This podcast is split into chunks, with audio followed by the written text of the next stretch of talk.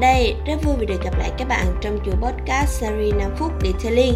Đây là chuỗi series được tạo ra nhằm thúc đẩy cơ hội nghề nghiệp thông qua những kiến thức và câu chuyện được mình tích góp để có thể giúp các bạn phát triển bản thân mình hơn, có thêm được nhiều những góc nhìn mới, biết thêm nhiều thứ hay hơn nữa thông qua mỗi số podcast.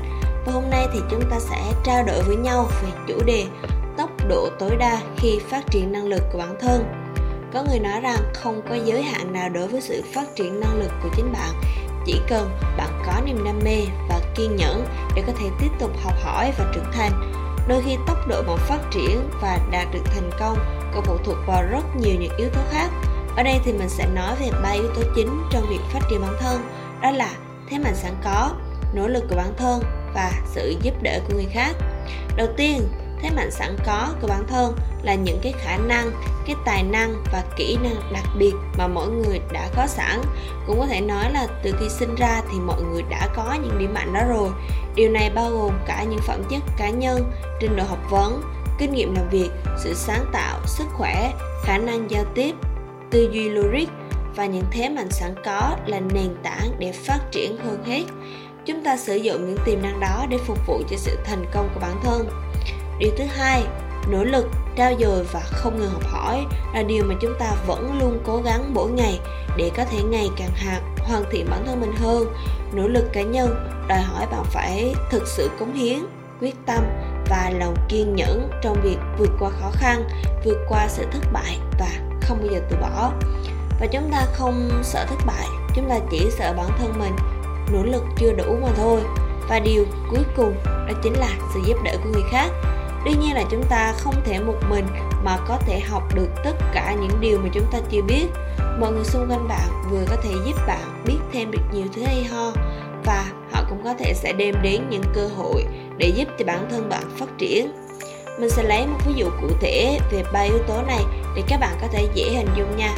Ví dụ như là bạn B, bạn ấy rất yêu thích và có niềm đam mê với việc làm sạch, tạo bóng cho các xe hơi. Bạn ấy quyết định theo đuổi sự nghiệp này và trở thành một kỹ thuật viên chuyên nghiệp. Đương nhiên là khi mới bắt đầu thì bạn ấy sẽ chỉ có những kiến thức cơ bản về nghề và đương nhiên là sẽ không có nhiều kinh nghiệm. Mỗi ngày thì bạn đều nỗ lực không ngừng để học tập, nghiên cứu về các kỹ thuật cũng như là những sản phẩm mới trong ngành.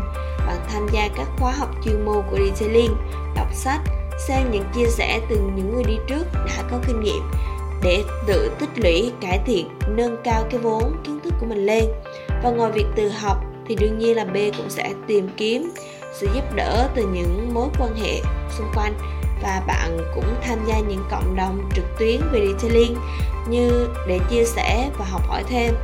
B cũng tìm kiếm sự hướng dẫn từ các anh kỹ thuật viên Detailing giàu kinh nghiệm và thực tập với họ để trau dồi thêm kỹ năng.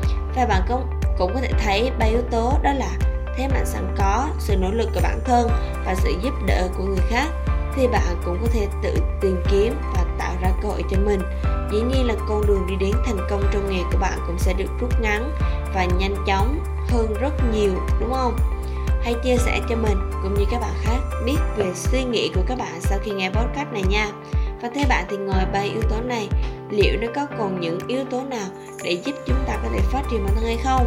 Các bạn cũng đừng quên để lại đánh giá 5 sao bên dưới, nhấn theo dõi những số episode khác về Detailing trên Google Podcast, Spotify, YouTube bằng cách gõ Detailing Việt Nam. Và hẹn gặp lại mọi người trong những số podcast lần sau.